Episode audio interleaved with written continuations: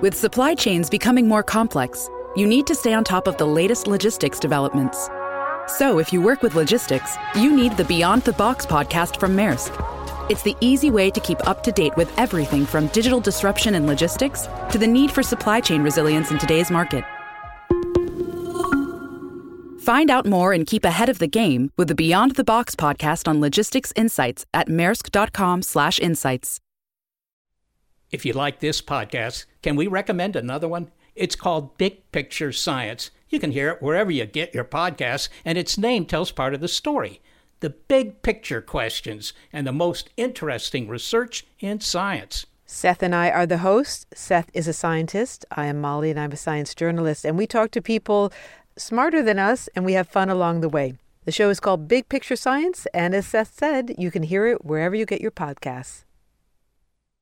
What follows may not be suitable for all audiences. Listener discretion is advised. The world is full of stories. Stories of mysteries, of curiosities, of oddities. Join Kat and Jethro Gilligan Toth for the strange, the bizarre, the unexpected as they lift the lid and cautiously peer inside the box of oddities. One of the things we enjoy the most uh, that we do over on Patreon with the Inner Circle of Freaks, or the actually the Order of Freaks, is we donate 10% of all of our Patreon revenue to a charity. And we let the uh, Order of Freaks decide what charity gets the money. Yeah, and we just wrapped up our last philanthropy poll, and I am thrilled to say that because of our patrons this year, uh, we were able to allocate over $2,500 to various charities. And it's just so wonderful to see like the variety of charities that we've been able to support because of your votes. And you're going to be posting the uh, information coming up, right? Yes. Okay. A lot of fun things happen with the uh, Order of Freaks. Not only do we uh, get to join forces and uh, support good causes around the country, but we have some amazing conversations on the back channel. Well, not just around the country, around the world. Around the world, yeah. Yeah. And bats. Sorry, that was October's charity. It was, it was bats. Well, it's So I'm appropriate. very excited about that.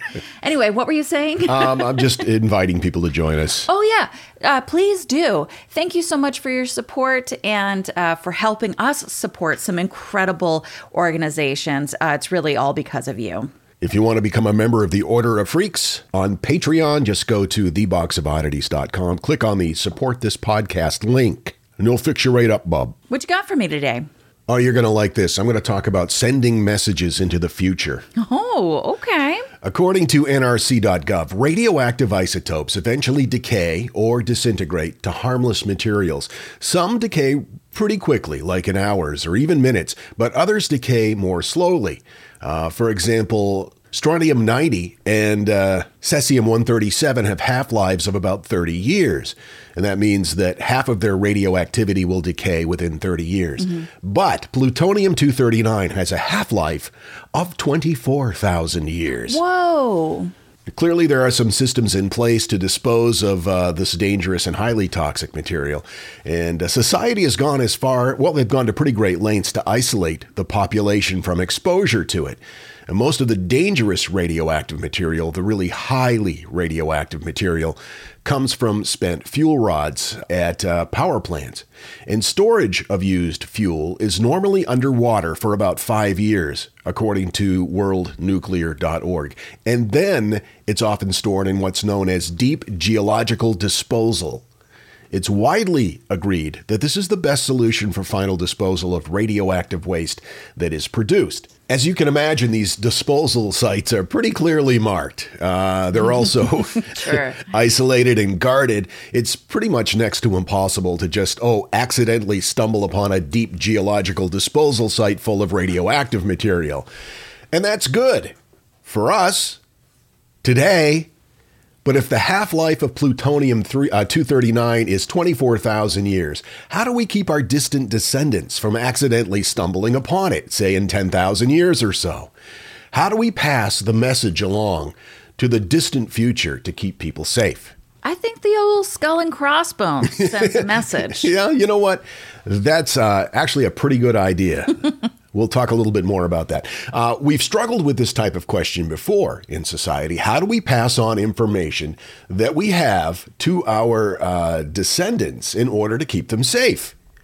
Well, in Japan in 1896, there was an earthquake and subsequently a huge tsunami. In fact, there were actually two tsunamis that killed about 22,000 people. Oh, jeez. Those who survived it wanted to warn future generations of the dangers of living in that area. So, what they did, and again, 1896, they erected a series of monuments that are now known as the tsunami stones, and they dot Japan's coastline. They're about 10 feet tall, they're tablet shaped, and uh, they have dire warnings carved into them by those who survived the 1896 disaster. On them, they say, quote, High dwellings are the peace and harmony of our descendants. Remember the calamity of the great tsunamis. Do not build any homes below this point. In an article in the New York Times that I found, written by Martin Fackler, he quotes Itoko Kitahara, an historian of natural disasters at a leading university in Kyoto, is saying, Quote, the tsunami stones were designed to carry warnings across many generations, telling descendants to avoid the same suffering of their ancestors. That's really smart. It is. But passing along information for a hundred years into the future is far easier than the task of trying to warn our distant descendants 10 or perhaps 20,000 years from now. I mean, do you think that that's going to be necessary? Well, let's be optimistic and, and say yes. All right. There will be some sort, some form of human life. Is that optimism? well, I guess that is open for debate. there are some theories and plans in place that are under development to do just that pass along information, uh, make it last 10, 20,000 years from now. And when you project that time frame backwards, we don't even really know what was going on 10,000 years ago. right. Uh, Egyptian history goes back 5,000, 6,000 years, maybe. Maybe that's what they were trying to do with the pyramids. Warn us that pyramid shapes are pokey and dangerous. They could be if you fall on one wrong. The organization that is tasked with doing this is called the Human Interference Task Force. And they've been working on long-time nuclear waste warning messages, or what is known as nuclear semiotics. They've been doing this since 1981. The solid work of the HIT. I applaud them. According to Wikipedia, a 1993 report from Sandia National Laboratories recommended that such messages be constructed at several levels of complexity. The sites should include foreboding physical features that would immediately convey to future visitors that the site was both man made and dangerous, as well as providing pictographic information attempting to convey some of the details of the danger and also some written explanations. Mm-hmm. And here is the message that they constructed to be included as part of this futuristic warning system. Quote This place is a message and part of a system of messages. Pay attention to it. Sending this message was important to us. We considered ourselves to be a powerful culture. This place is not a place of honor. No highly esteemed deed is commemorated here. Nothing valued is here. What is here was dangerous and repulsive to us. This message is a warning about danger. The danger is in a particular location. It increases toward the center. The center of danger is here, of a particular size and shape, and below us. The danger is still present in your time, as it was in ours. The danger is to the body, and it can kill. The form of the danger is an emanation of energy.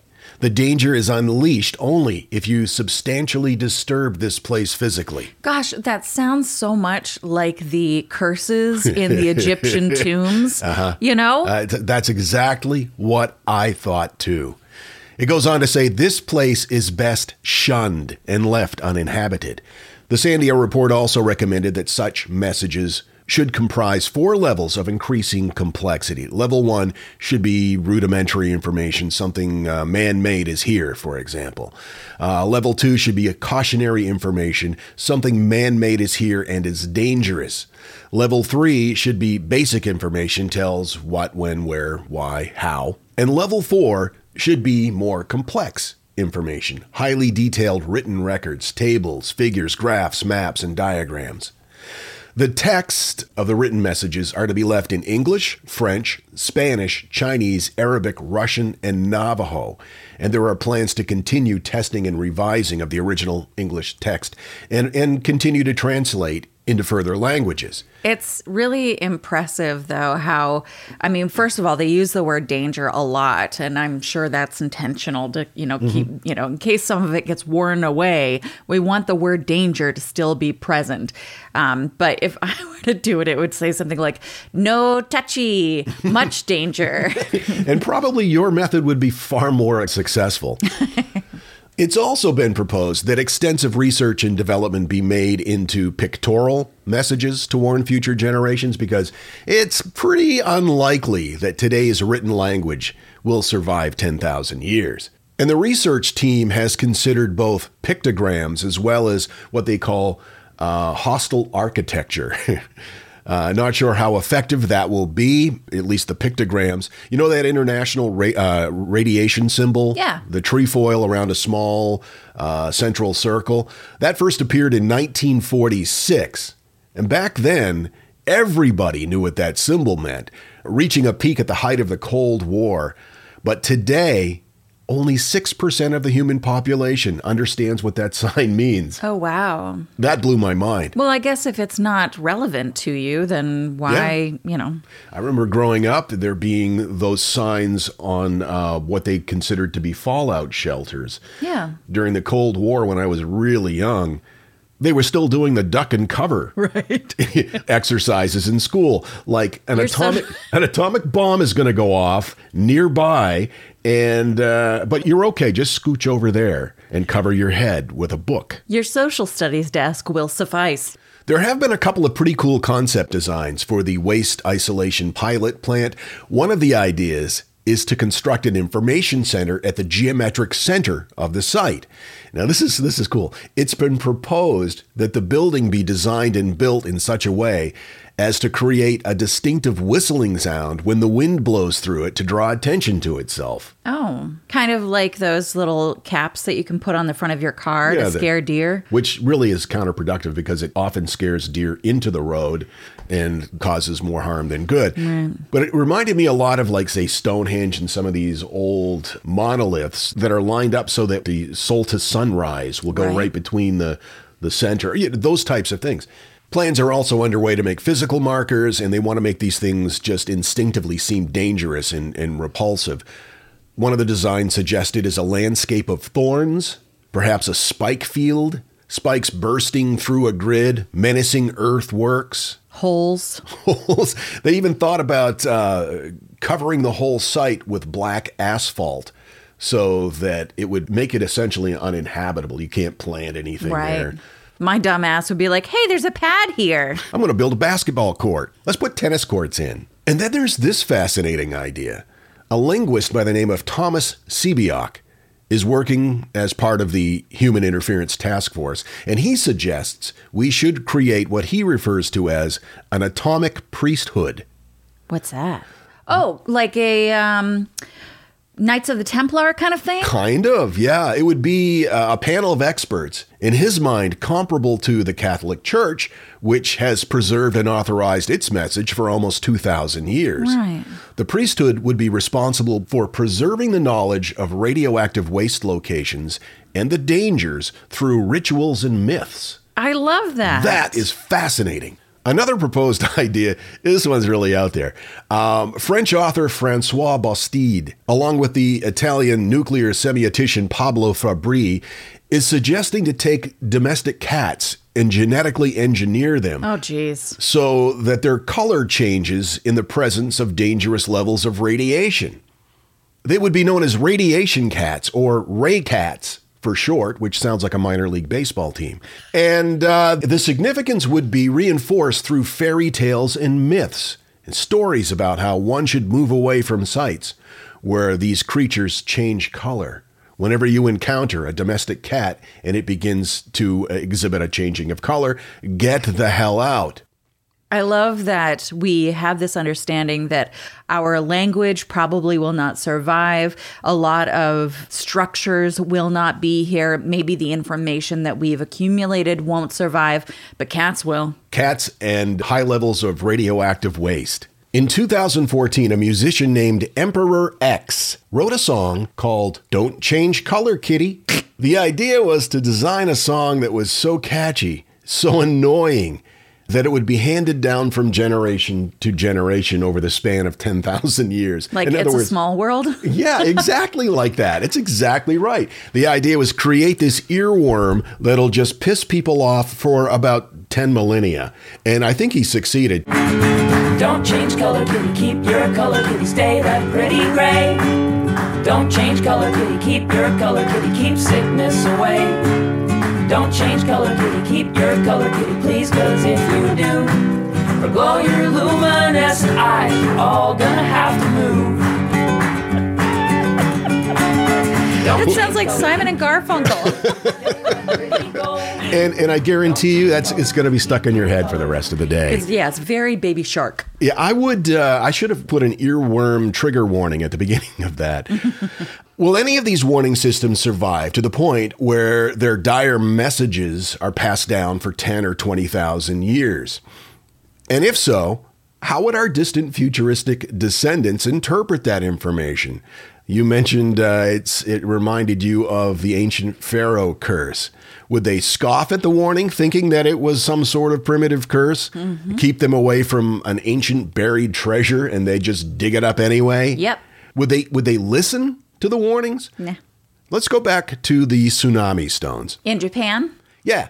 According to an article in Smithsonian, not only did the survivors of the 1896 tsunami event put up 10 foot tall warning stones all along the coastline, but they even changed the names of some of the locations in an attempt to pass the information along. There are places there named uh, the Valley of the Survivors. There's another place called Waves Edge. It's been said it only takes humans about three generations to forget. wow. It's a memory for you, your children, and your grandchildren. But by the time you get to your great grandchildren, the memory starts to fade. That's according to Fumihiko Imamura. He's a professor of disaster planning at uh, Tohoku University. The warnings left by the survivors of the 1896 tsunami were not heeded. Coastal towns boomed until 2011 rolled around, bringing with it a giant earthquake followed by that massive tsunami wave. Mm. Some people, a few, did heed the markers. According to a 12-year-old in a 2011 AP article, he said, quote, Everybody knows about the markers. We studied them in school. And when the tsunami came, my mom got me from school, and the whole village climbed to higher ground.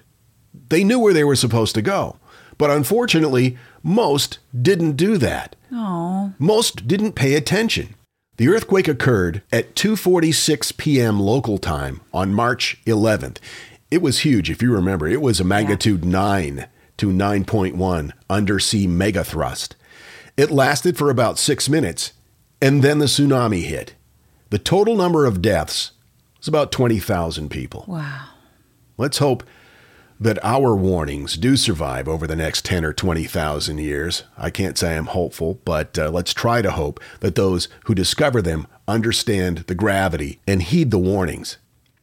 My information came from Smithsonian Magazine, Wikipedia, the BBC, the Associated Press, the New York Times, and the topic itself was suggested by one of our listeners, Catherine, who, according to her byline, is an author as well as a professor of library public services emeritus. Wow. Thanks, Catherine. And now, that thing in the middle. Hey, did you know graham crackers were invented to keep people from having sex? The guy behind them was Reverend Sylvester Graham. He was a Presbyterian minister who became obsessed with healthy living and the idea that sexual desire was sinful and could cause physical ailments. There's no evidence that graham crackers deter sexual desires. Although I must admit that I don't feel very sexy after eating a plate of s'mores. Guess what I'm holding in my hand? And I'll give it to you. This is the Box of Oddities. Want to learn how you can make smarter decisions with your money? Well, I've got the podcast for you. I'm Sean Pyles, and I host NerdWallet's Smart Money Podcast. On our show, we help listeners like you make the most of your finances. I sit down with NerdWallet's team of nerds, personal finance experts in credit cards, banking, investing, and more. We answer your real-world money questions and break down the latest personal finance news. The nerds will give you the clarity you need by cutting through the clutter and misinformation in today's world of personal finance. We don't promote get rich quick schemes or hype unrealistic side hustles. Instead, we offer practical knowledge that you can apply in your everyday life. You'll learn about strategies to help you build your wealth, invest wisely, shop for financial products, and plan for major life events. And you'll walk away with the confidence you need to ensure that your money is always working as hard as you are. So turn to the nerds to answer your real world money questions and get insights that can help you make the smartest financial decisions for your life. Listen to NerdWallet's Smart Money Podcast wherever you get your podcasts.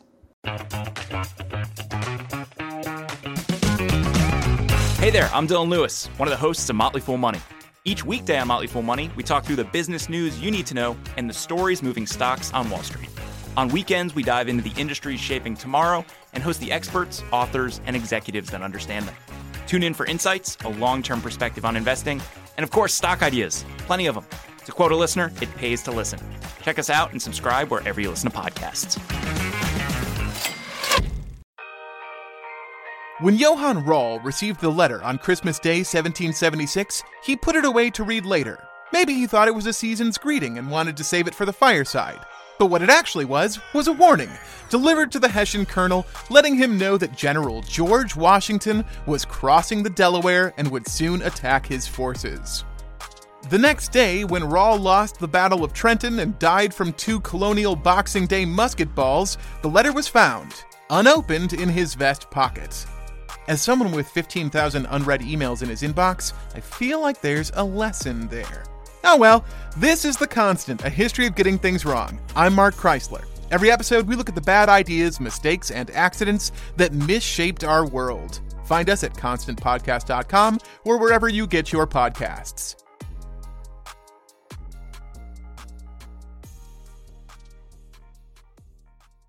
The Box of Oddities with Kat and Jethro Gilligan Toth. Kelsey sent us an email, curator at theboxofoddities.com. Hey, Kat and Jethro. I know you two are constantly hearing how amazing you are. Yeah, but we never grow tired of it. And I just wanted to reaffirm that with an anecdote. Right before Thanksgiving, I went on a trip to Orlando, and at one point we were driving down to Tampa and we started to pass this red pickup truck with Maine license plates. Immediately, my mind became convinced it was you guys, and I found myself nose pressed to the window, waiting to see if I could catch a glimpse of you. Sometime before we pulled up enough to see the actual driver, my basic social etiquette clicked into place, and I thought, what the hell are you doing? These people don't know you. It obviously wasn't you unless Jethro grew a long mullet recently. Oh, uh, At that point, I thought about sending an email. I don't do the social medias, apologizing for accidentally on purpose stalking you, uh, but clearly I never did. So here it is. I'm really sorry I made that weird. um, okay. fine. It was weird for that guy, not us. Yeah, not not us. We don't care. Um, I've never owned a red pickup, but I have had a mullet. Have we ever, we ever posted that picture of my 1980s uh, permed hair mullet? I think we have. Really? Yeah. Do Yeah. you do you feel like it's time to share that again? I looked a lot like 80s pop sensation Richard Marx during that time frame. Or my hair did anyway. Or perhaps a barn owl had died on my head. I've heard it described both ways. Don't change color, kitty, keep your color, kitty, stay that pretty gray. Oh God. Is that the new what you got for me? um, what you got for me? All right. The Congo River Basin. It's 500 million acres. It's larger than the state of Alaska, and it's home to the world's second largest tropical forest. Contains rivers, forests, savannas, swamps, and flooded forests. Uh, The Congo Basin is teeming with life. Many of these creatures that live here are endemic to the region and rarely spotted. So, could one of these animals be a dinosaur? Is this a cryptid story? You know it is. Oh my God. You're finally starting to see the light. Oh, yeah. Um, so the end of this might bum you out a little Oh, bit. geez. Thanks for ruining it in advance. You're the one who ruined it. Bigfoot's real. Mokele Mbembe is a water dwelling entity that supposedly lives in the Congo River Basin. He's said to be an elephant sized water beast, a long necked, long tailed herbivore that lurks in deep forested swamps and forest fringed lakes. I heard about something, something like this. Is this the one they think, if it exists, um, which clearly it does, is a descendant of dinosaurs, or maybe a surviving uh, type of dinosaur? I've already said that they think he's a dinosaur. Did you say that? Were you listening at all? I was busy arguing in my head about Bigfoot being real. Loch Ness is real too. well, at least the loch is. Neil brought this topic up on Facebook. So big thanks to Neil. Um, really enjoyed learning about this fella. Neil, on the other hand, doesn't exist. Rumors of enormous beasts hidden in the Congo region date back to at least the 16th century. Based upon descriptions provided, this creature resembles a sauropod dinosaur. He's a large quadruped with a smooth skin and a long neck and a single tooth, sometimes described as a horn, in the front. Like in his mouth or on his snout. Snouty, snouty Okay. times. But it's hard to say because we don't get a lot of good looks at this creature that doesn't exist. Now, Says you.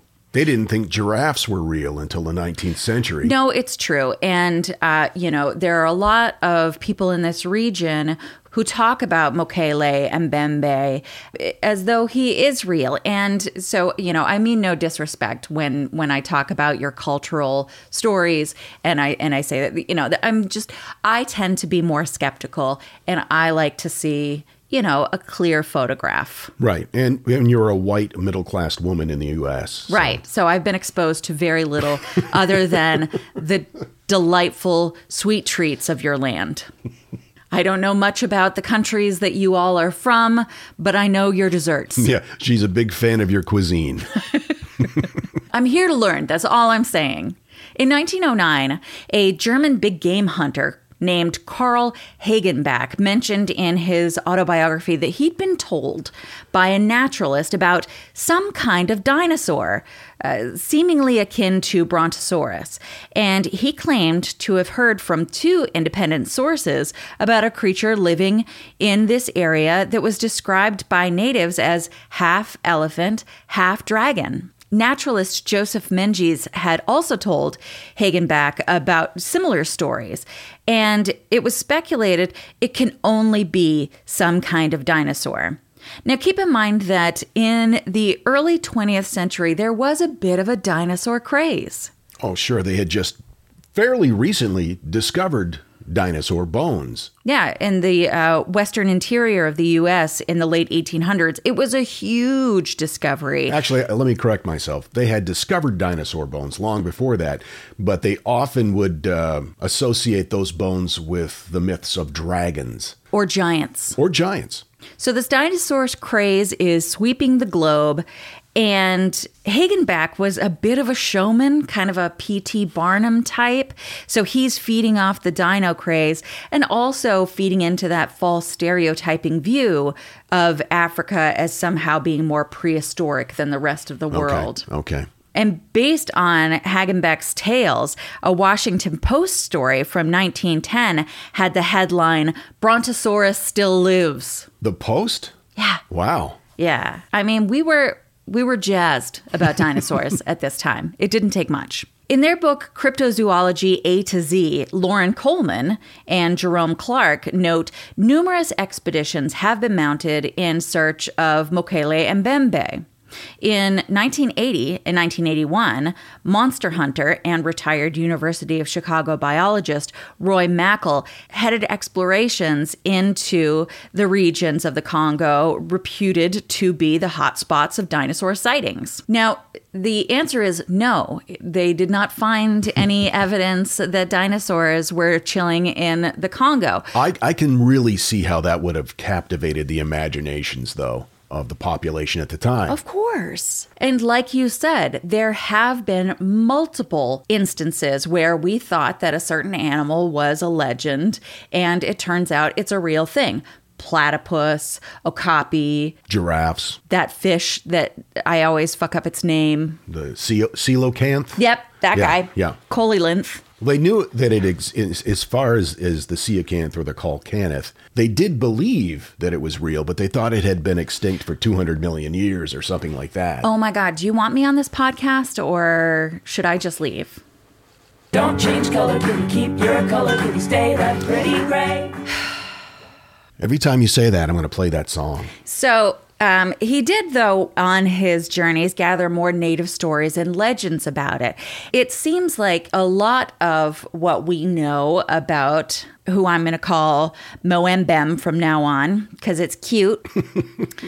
A lot of the African tribes refer to him as a ghost rather than an actual living animal or a spirit or somehow being connected spiritually with them as a people rather than actually tootling about in the forest. Thousands of years ago, this region of Africa may well have been inhabited by other animals that created this kind of folk memory of beasts described by older generations that, you know, made their way into a dinosaur story. They should have written a song about it. Absolutely. But it's not just the older generations who report sightings. A man told the BBC not long ago, I was in a boat on the river when I saw Mokele Mbembe. He began to chase us. He rose up out of the water and we ran, or he would have killed us. In 1776, in the history of Loango Kakongo and other kingdoms in Africa, there's a story about a group of French missionaries who had found the tracks of an enormous unknown animal in the jungle. The translation published in 1914 reads It must be monstrous. The prints of its claws are seen upon the earth and formed an impression on it about three feet in circumference. Hmm. In observing the posture and disposition of the footprints, they concluded that it did not run this part of the way, and that it carried its claws at a distance of seven or eight feet Holy shit. from one another. So that's a big boy. That is of good size.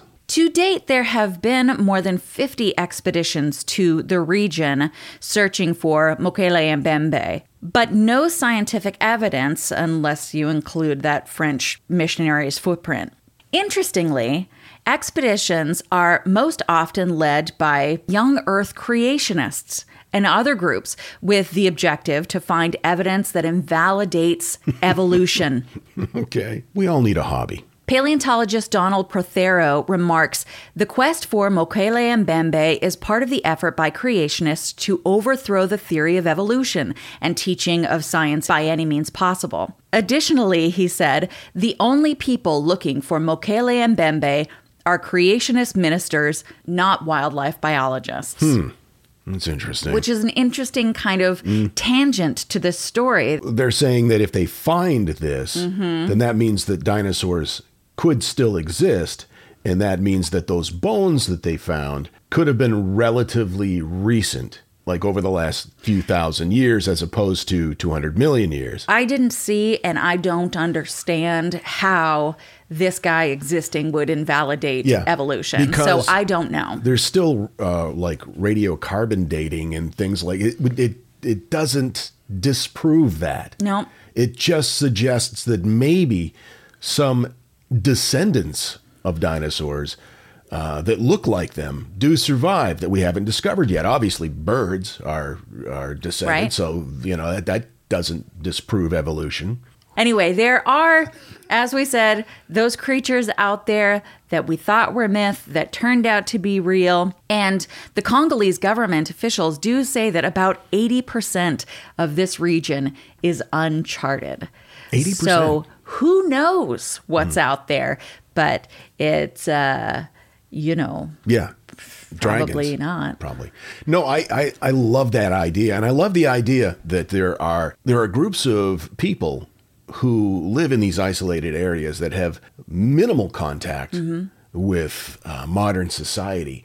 And probably that suggests that there are some still out there that have no friggin' idea of what modern society is because they have never had an encounter with with us. And to me, it makes me more hopeful when I hear that that there are still good people in the world.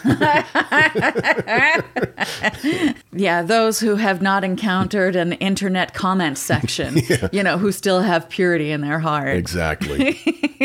you, you, that reminds me. You showed me that TikTok of uh, those two dogs. They were separated by a gate, and they're like baring their teeth and very menacingly growling at each other, like they're going to rip each other's throats out. And then the guy opens the gate, and they just start like shrinking in size and licking the other one's face, like, "Hey, I'm I'm your your friend now." and that reminds me of people who write nasty comments on the interweb. Once you remove that gate that we call a computer screen, Right.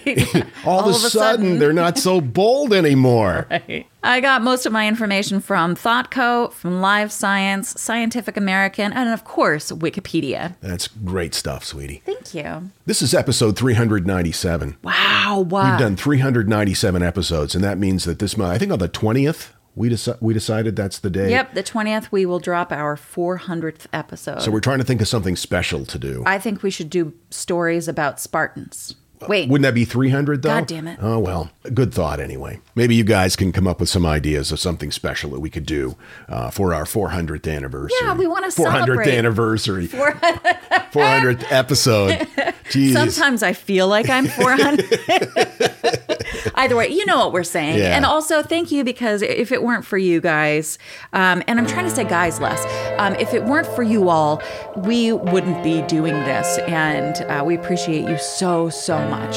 And we look forward to seeing you next time. Until then, keep flying that freak flag. Fly it proudly, you beautiful freak. And so, let it be known that the box of oddities belongs to you, and its fate is in your hands. Henceforth, the box of oddities commits to the telling of stories stories of the strange, the bizarre, the unexpected. We wish to offer our deeply felt gratitude and appreciation for your patronage. TheBoxOfOddities.com. On Facebook at Facebook.com slash Box of Oddities Podcast. On Twitter at Box of Oddities. And Instagram at Box of Oddities Podcast. Copyright 2022. All rights reserved. Don't change color, kitty, keep your color, kitty, stay that pretty gray. Don't change color, kitty, keep your color, kitty, keep sickness away. Don't change color, kitty, keep your color, kitty, please, cause if you do, or glow your luminescent eyes, you're all gonna have to move. Don't change color, kitty, keep your color, kitty, stay that pretty gold. Don't change Are you interested in the parts of history that remain a mystery? Do you want to learn more about the historical myths and misconceptions used to prop up false belief today? I'm Nathaniel Lloyd. In my podcast, Historical Blindness, I delve into all of these topics, sharing puzzling tales from the past and examining hoaxes, conspiracy theories, and misremembered events that provide insight into modern politics and religion. New episodes every two weeks. Find Historical Blindness on most podcast players and platforms. Hello, everyone. Stakuyi here, And I'm Gabby. and we are the hosts of History of Everything, a podcast which you can probably guess by the name is, well, I mean, it's about everything. Do you want to know why people thought potatoes were evil and would give you syphilis? Are you curious about all the stories of the terrible and stupid ways that people have kicked the bucket over the years? Do you want to hear tales about all of the different badasses of history and the lives that they had brought to life? Well, if so, then look no further. History of Everything is just the right podcast for you. It's available on Spotify, Pandora, and anywhere else that you get your podcast from. Join us for some fun and just see how weird and wacky history can be.